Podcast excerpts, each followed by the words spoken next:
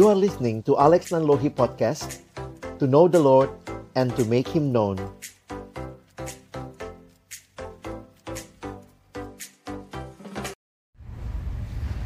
Bapa di dalam surga kami bersyukur Berterima kasih untuk cinta kasih-Mu dan anugerah-Mu Di dalam kehidupan kami. Kembali malam ini Tuhan beri kesempatan bagi kami untuk Berdiskusi bersama Melihat hidup kami, pekerjaan kami di dalam terang kebenaran firman-Mu. Menyerahkan waktu ke depan Tuhan yang memimpin Ketika kami para narasumber menyampaikan Baik setiap kebenaran, pengalaman, prinsip Dan juga berkati diskusi di antara kami. Menyerahkan waktu ke depan dalam nama Yesus kami berdoa. Amin. Shalom.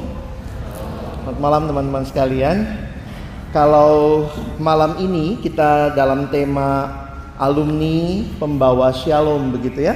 Saya ingin bersharing kepada teman-teman beberapa hal yang jadi prinsip yang saya coba gumulkan untuk tema ini. Waktu yang diberikan memang kepada kami terbatas, jadi nanti diskusi dan tanya jawab mungkin akan menolong kita memahami lebih dalam lagi. Jadi uh, saya menyiapkan slide.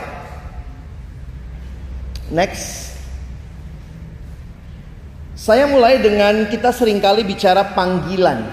Nah, waktu saudara dan saya bicara panggilan, ingat baik-baik bahwa kalau ada panggilan berarti ada yang manggil. Seringkali kita lupa waktu bicara panggilan kita sibuk bicara mau jadi apa.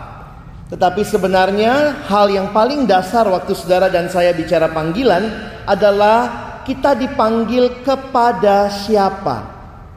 Itu jauh-jauh lebih penting untuk kita sadari. Karena itu saya kutip buku Os Guinness, There is no calling unless there is a caller.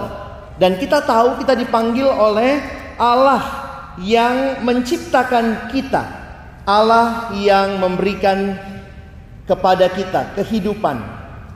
Dan panggilan hidup berarti juga panggilan hidup sesuai dengan kehendak Allah. Dua konsep besar di dalam Alkitab. Yang pertama konsep penciptaan. Kalau sebuah benda dicipta, maka begitu benda itu dicipta itu milik penciptanya. Konsep yang kedua, konsep penebusan.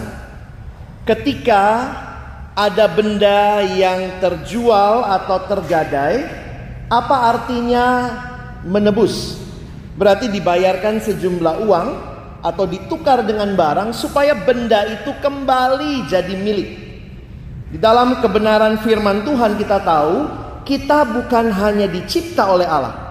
Tapi ketika saudara dan saya jatuh dalam dosa, Allah menebus kita. Allah menegaskan kepemilikannya atas hidup kita.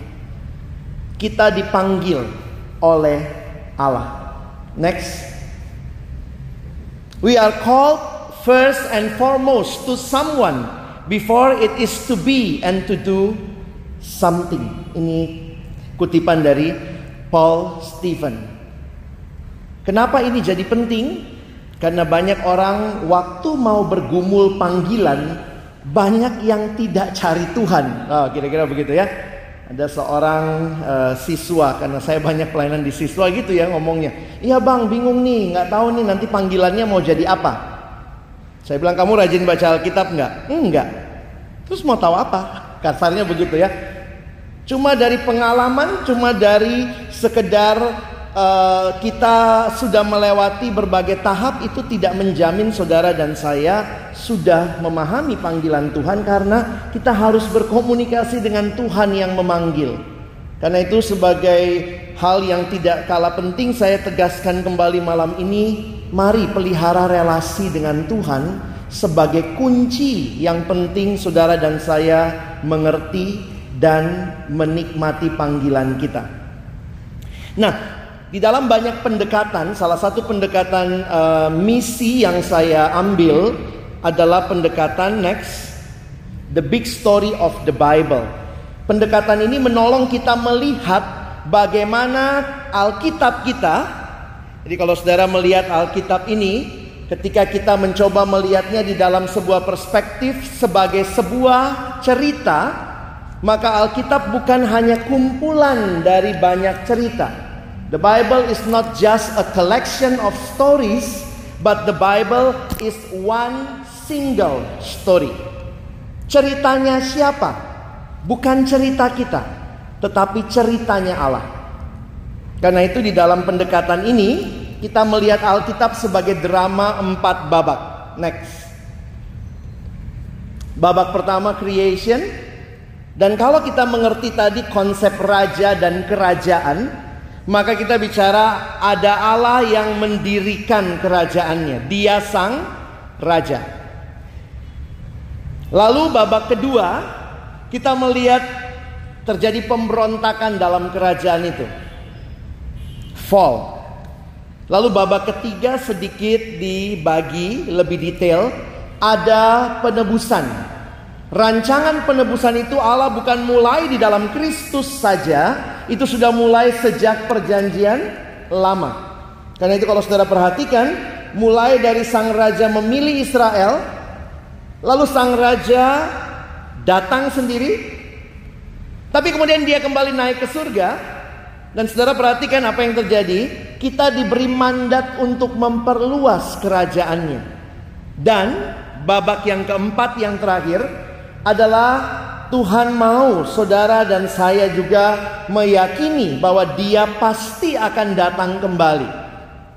Kita meyakini ada yang namanya glorification, consummation, new creation. Ada akhir dari dunia ini. Saat ini kalau kita bicara perkembangan pemahaman setiap orang punya pemahamannya sendiri mengikuti cerita apa yang mau dia ambil. Setiap agama menawarkan ceritanya sendiri. Dan Alkitab memberikan kepada kisah, memberikan kepada kita satu kisah yang dimulai oleh Allah dan kisah yang diakhiri Allah akan menggenapkan segalanya. Ada agama tertentu melihat hidup sebagai sebuah lingkaran. Mereka mengerti yang namanya konsep sirkular. Kalau mati nanti lahir lagi reinkarnasi. Tidak ada konsep dosa, tidak ada konsep punishment. Konsepnya apa? Karma. Baik dibaikin lagi. Jahat dijahatin. Kalau tidak selesai dalam dunia hidup yang sekarang muncul lagi dalam hidup yang akan datang. Kalau baik akan lebih baik nanti sedikit naik mungkin kastanya. Kalau tidak baik dalam hidup sekarang mungkin di hidup kemudian akan turun kastanya. Jadi sebenarnya teman-teman yang dikasihi Tuhan ada yang berkata sekarang ini kita sedang hidup di dalam the clash daripada world view. Ada begitu banyak cara pandang yang ada di sekitar kita. Dan semua cara pandang punya ceritanya. Dan kita diingatkan, the Bible as a single story, God is calling us into His story. Makanya kalau kita bicara sejarah, what is history? History is actually His story. Ini bukan kisah saudara dan saya, ini kisahnya Allah yang di dalamnya dia mengundang engkau dan saya dengan pekerjaanmu, dengan panggilanmu, dengan hidupmu berpartisipasi di dalam ceritanya Allah. Your life is not your own. Kita dicipta, kita ditebus, engkau dan saya sedang menghidupi ceritanya Allah. Ini bukan cuma ceritaku sedang berkarir di sebuah tempat, tapi Allah punya rencana. Saudara lihat next seorang yang bernama Christopher Wright. Ini salah satu muridnya John Stott yang melanjutkan pemikiran-pemikiran John Stott. Dia mencoba mendefinisikan atau dia mencoba mendetailkan karena tadi juga itu pendekatan yang John Stott pakai, creation, fall, redemption, consummation. Christopher Wright membaginya lebih detail dengan simbol berikut. Next. 1 sampai 6. Dia mengatakan Alkitab sebagai sebuah cerita menawarkan enam babak bagi kita. Kenapa saya pilih pendekatan ini? Karena ini berkaitan dengan kita memahami di mana saat ini kita ada. Next, yang pertama creation. Next, yang kedua fall. Kira-kira yang ketiganya apa? Karena belum redemption tuh. Perjanjian lama, para nabi itu namanya next promise. And what next? Redemption. Sesudah ini apa? Nggak kompak saya sama yang atas ya. Potong gajinya. Mission dan terakhir dia pakai istilah new creation. Menarik sekali memang pendekatan ini saudara perlu baca bukunya ya. Salah satu buku yang perkantas terjemahkan, uh, buku yang lain namanya Wright juga tapi bukan dia ya, Christopher Wright, N.T. Wright yang perkantas terjemahkan sama pendekatannya. Pendekatan bahwa betapa pentingnya dunia milik Allah ini karena Allah yang menciptakannya ketika dunia ini hancur dan rusak, Allah yang sama akan membaharuinya. Kan itu perhatikan panah pertama dan panah terakhir sama-sama ke bawah. In this in this world dan kalimat yang dipakai creation and the last is new creation. Saudara dan saya hidup di nomor berapa sekarang? Hmm? Yakin? Ada yang bilang, oh saya yang nomor satu bang, deket Adam. saya pas di sebelah, apa sebelah pohon gitu, sempat selfie sama ular gitu ya. Kita ada di nomor yang kelima. Bolehkah kalau kita mengerti ini, kita sekarang muncul pemahaman, your life and my life, we are on a mission. Kita sedang hidup dalam sebuah cerita Allah dan cerita Allah belum selesai dan saudara Tuhan melibatkan kita di dalam ceritanya, we are on his mission. Find your place in God's mission. This is not only your life and your mission. Dan karena itu melekat kepada kita. Waktu saudara dan saya bicara tentang misi Allah, maka kita harus kembali lagi melihat. Ada dua ayat penting. Saya pikir nggak usah dibaca kali ya, sudah pada hafal. Next. Waktu kita bicara, Tuhan memberikan mandat atau perintah yang kita biasa sebut dengan mandat budaya. Apa itu mandat budaya? Kejadian satu mengatakan beranak cuculah Bertambah banyaklah, penuhilah bumi dan taklukkanlah itu. Berkuasalah atas ikan-ikan di laut, burung-burung di udara dan atas segala makhluk yang merayap di bumi. Jadi kalau saudara perhatikan, harusnya yang punya bumi ini siapa? Tuhan. Siapa yang harusnya ngurus? Ya Tuhan dong. Eh, kita dilibatkan di dalam sebuah mandat untuk mengurus dunia ini. Karena itu kalau kita mengerti konsep creation, kita akan mengerti bahwa this is not our own. Orang yang mengerti creation tidak bisa menyamakan diri dengan owner. Kita itu bukan owner, kita itu cuma steward. Kita itu penata layan miliknya Allah. Jadi menarik sekali Allah yang harusnya mengurus dunia ini menciptakan manusia yang diberi mandat sehingga coba perhatikan dalam mandat itu. Di dalam mandat itu, kalau saudara teliti dengan dalam, itu mandat supaya ada terjadi perkembangan. Memang Tuhan unik sekali ya. Tuhan tidak ciptakan seribu Adam seribu Hawa supaya cepat jadi dunia ini ya. Gimana Tuhan mengelola dunia ini?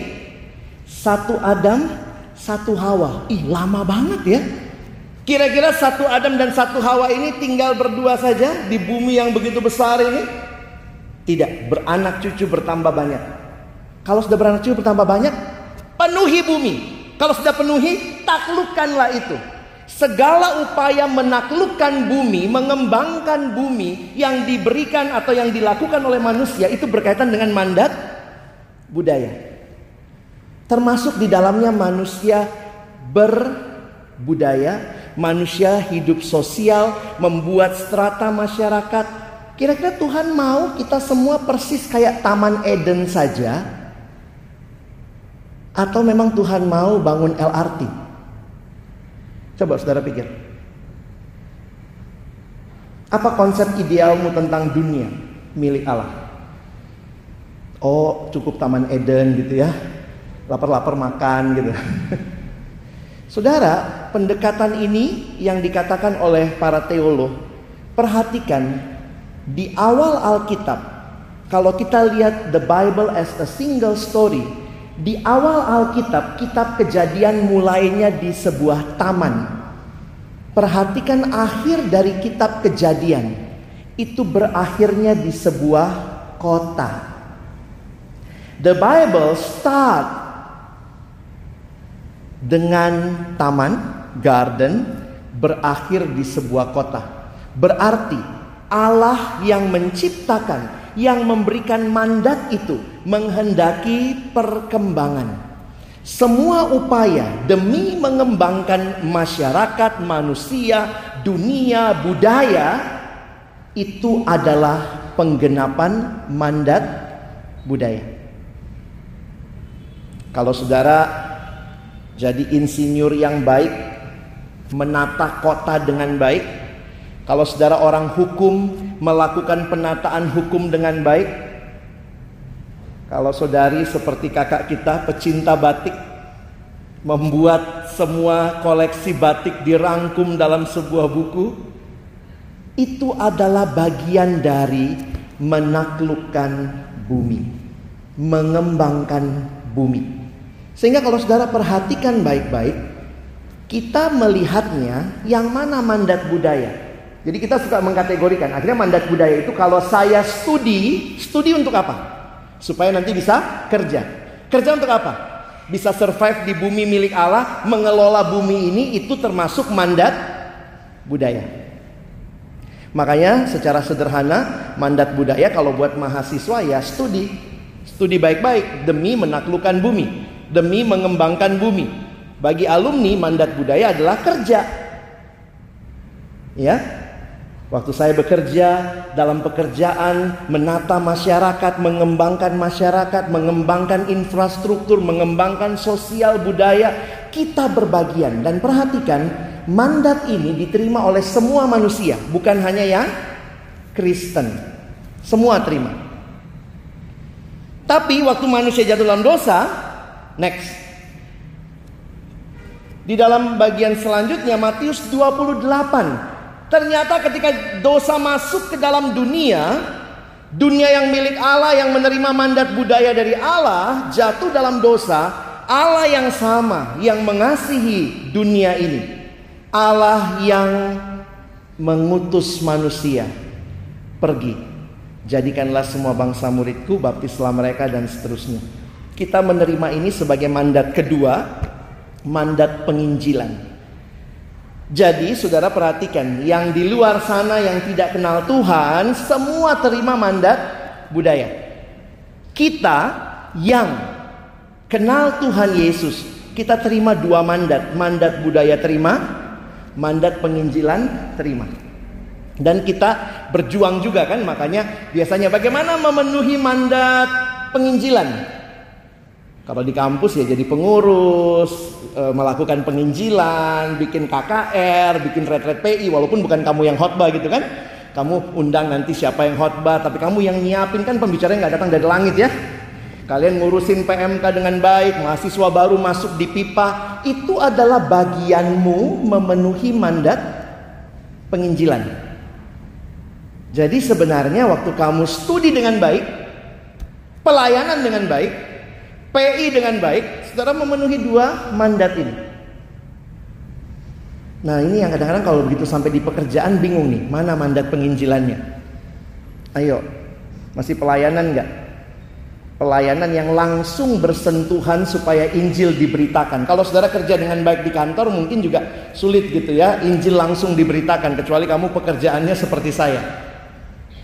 Tapi pertanyaan saya adalah begini, sering kali kita karena terlalu mengkotak-kotakkan, kita akhirnya tidak melihat keutuhan. Harusnya dua mandat ini menyatu dalam identitas kita. Sehingga di tempat pekerjaan saudara bisa bersaksi, betul? Memang baik ketika alumni masih terlibat pelayanan rohani demi menyentuh jiwa-jiwa menjangkau orang bagi Tuhan. Tapi banyak orang sering kali dikotomi.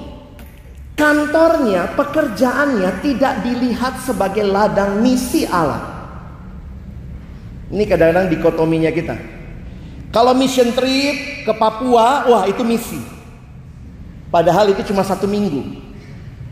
Bayangkan dalam satu tahun 12 bulan Satu minggu pergi ke Papua Itu misi 11 bulan 3 minggu di Jakarta di kantor itu apa?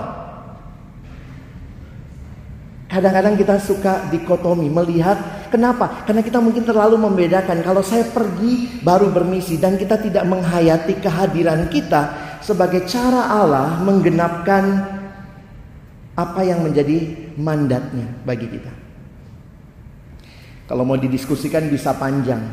Nah kalau dua mandat ini digabung, sebenarnya jadinya apa? Jadinya tema kita malam ini, Shalom. Ya, ketika dunia berkembang di dalam rencana Allah, ketika orang-orang di dalamnya hidup benar di hadapan Allah, maka Shalom itu hadir. Dengan demikian, kita harus menyadari bahwa memang Tuhan pilih kita untuk menghadirkan shalom itu karena kita yang terima dua mandat. Shalom yang sejati bukan cuma terima satu mandat. Shalom yang sejati menurut saya adalah menerima dua mandat ini. Ketika dua mandat ini dengan utuh kita bawa, kita hayati, kita hidupi, maka saudara adalah alumni-alumni yang membawa shalom. Sehingga saya harus katakan begini, jangan jadikan mandat penginjilan sebagai event. Oh, kalau saya pergi mission trip, kalau saya pelayanan, tetapi penginjilan harusnya menjadi lifestyle, gaya hidup. Waktu saudara hadir, apakah saudara hadir mewakili Kristus? Ketika kita berinteraksi, Apakah interaksi kita menyatakan Kristus? Jadi bayangkan kalau saudara dengan seluruh keutuhanmu hadir, maka shalom itu hadir karena engkau ada di sana. Saya pikir nggak kebetulan ya Tuhan titip tiga hal yang dunia nggak punya. Dunia tidak punya iman, Kristen punya iman. Dunia tidak punya kasih, orang Kristen punya kasih. Dunia tidak punya pengharapan, orang Kristen punya pengharapan. Kira-kira kenapa Tuhan titip sama kita? Supaya melalui hidup kita orang lain boleh melihat iman yang benar, kasih yang tulus, dan pengharapan yang kekal. Kutipan next. Dr. Tim Keller mendeskripsikan shalom itu, ah ini agak rumit bahasa Inggrisnya ya sebuah jalinan satu uh, jalinan yang terkait antara Allah, manusia dan seluruh ciptaan. Jadi bayangkan tuh ya, kalau Allah, manusia, seluruh ciptaan di mana secara universal terjadi flourishing, berkembang, bertumbuh, wholeness dan delight dia kasih ilustrasi begini. Sebenarnya untuk mengerti kalimat kedua saudara mesti dengar atau baca bukunya. Dia pakai kalimat begini. Kalau ada 100 benang beraneka warna, kita taruh di atas sebuah meja itu nggak jadi apa-apa. Tapi ketika benang-benang itu dijalin satu sama lain, akan menghasilkan sebuah rajutan yang baik. Dia bilang shalom itu bukan cuma satu aspek, nggak bisa kita lihat satu aspek shalom manusia doang. Allah doang. Makanya kalau hanya ada kebudayaan yang meninggikan GDP kita sekian, tapi ternyata tidak hidup di dalam damainya Allah, saya pikir juga ini bukan shalom yang sesungguhnya. Dia mengatakan shalom itu ketika semua ini terikat, terkait, terjalin dengan indah dan jangan sampai kita pisah-pisahkan di dalamnya ada sosial, ada ekonomi, ada psikologi. Makanya kalau kita pakai bahasa kita apa? Damai lahir batin. Sebenarnya kurang ya. Damai lahir batin sekarang dan kekal. Karena bukan hanya sekarang. Jadi shalom itu berat juga ya.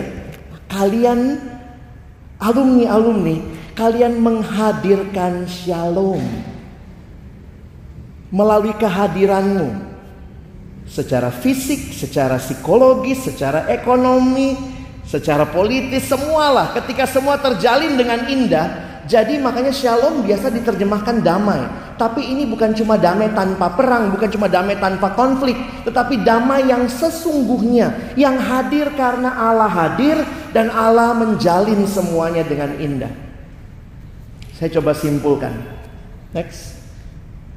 Mandat budaya dan penginjilan jangan dipisah-pisah. Hidupi sebagai keutuhan lifestyle karena itu berarti kamu menghadirkan shalom dan harusnya menyatu dalam identitas kita sebagai murid Tuhan. Bagaimana Bang aplikasi nyatanya? Saya pilih tiga hal. Pertama, pekerjaan kita penting bagi Allah. Teman-teman jangan sepelekan pekerjaanmu. Coba saya tanya ya. Kalau misalnya malam nanti ada yang kasih cek sama teman-teman 10 triliun, besok masih masuk kerja nggak? Siapa yang nggak masuk lagi besok kalau dapat cek 10 triliun? Berarti saudara nggak suka kerjanya ya? Sudah berharap, aduh kapan lah berhenti kerja ini gitu ya? Itu ditanyakan sama Hugh Welchel di bukunya ini ya. Dia bilang ternyata kalau saudara survei banyak orang nggak suka sama kerjanya karena itu dikasih 10 miliar, 10 triliun langsung berhenti dia besok. Kenapa? Kita nggak melihat pekerjaan kita penting. Nah, kenapa kita nggak melihat pekerjaan kita penting? Karena dunia cara melihat pekerjaannya tuh di strata. Karena itu ibu rumah tangga paling bawah. Bahkan dibilang tidak kerja. urus suami gitu ya. Oh ibu rumah tangga paling banyak yang diurus gitu. Hati-hati saudara ya. Pekerjaan kita penting bagi Allah. Maksudnya apa? Pekerjaan yang saudara lakukan mungkin kesannya tidak terlalu signifikan, tapi signifikan buat Tuhan. Kadang-kadang gimana sih cara melihat signifikansi pekerjaan? Jadi ini aplikasi nyatanya begini loh. E, kalau saudara tidak menghayati, menikmati pekerjaanmu, gimana mau bawa shalom? Kerjanya aja nggak dinikmati, kira-kira gitu ya. Loh tapi gimana bang menikmatinya?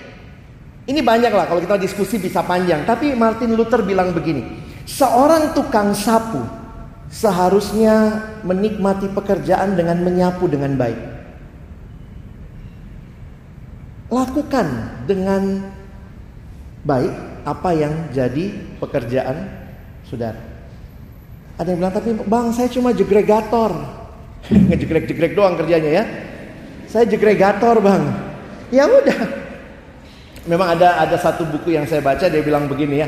Ketika kita ngejegrek-jegrek kerjanya ada satu orang yang bekerja dia bilang apalah kerjaan saya cuma misahin kertas-kertas lalu jegrek. Terus kemudian seorang uh, yang bilang dia bilang Lihatlah pekerjaanmu seperti Allah mencipta pada awalnya. Allah memisahkan laut dan itu menghayatinya tuh. Kenapa? Your work is Kadang-kadang kita pikir kalau orang yang tukang sapu itu nggak nyapu jalan, something missing di dalam dunia milik Allah ini. Hati-hati saudara menjadi orang yang pertama merendahkan pekerjaanmu sendiri. Tapi bang saya cuma ini, saya cuma ini. Begitu nganggur lebih parah lagi, bang saya nggak kerja. Tiap hari kau ngapain? Bantu orang tua itu kerja juga kali, gitu ya. Do something. Kenapa Allah kita Allah yang bekerja dan Allah yang mengundang kita bekerja dalam dunia milik Allah. Bekerja bukan cuma karena punya profesi, punya jabatan, dapat duit. Pekerjaan lebih daripada itu. Ibu rumah tangga bekerja, pensiunan bisa bekerja, ketika dia tahu bahwa panggilannya adalah flourish bagi dunia ini. Kerjaan papa saya sudah tua ngapain? Keliling ke tetangga ngobrol-ngobrol. Puji Tuhan, flourish socially. Dunia kita melihat itu tidak bekerja. Kedua,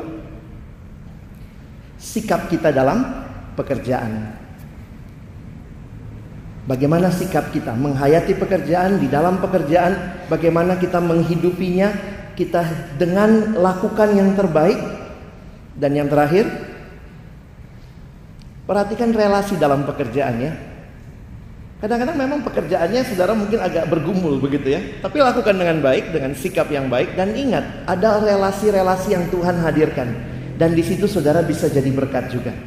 Masih negur OB nggak? Masih ngobrol sama teman di sebelah meja?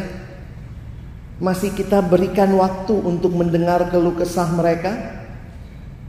Kesimpulannya, Hugh Welchel katakan, di mana saja kita bekerja, kita dapat bertumpu dengan yakin bahwa Allah dapat memakai kita melalui panggilan kerja kita untuk memengaruhi sesama karyawan, perusahaan, kota, bangsa, dan dunia bagi kemuliaan Allah. Jadilah alumni pembawa shalom. Amin. Ya, terima kasih Bang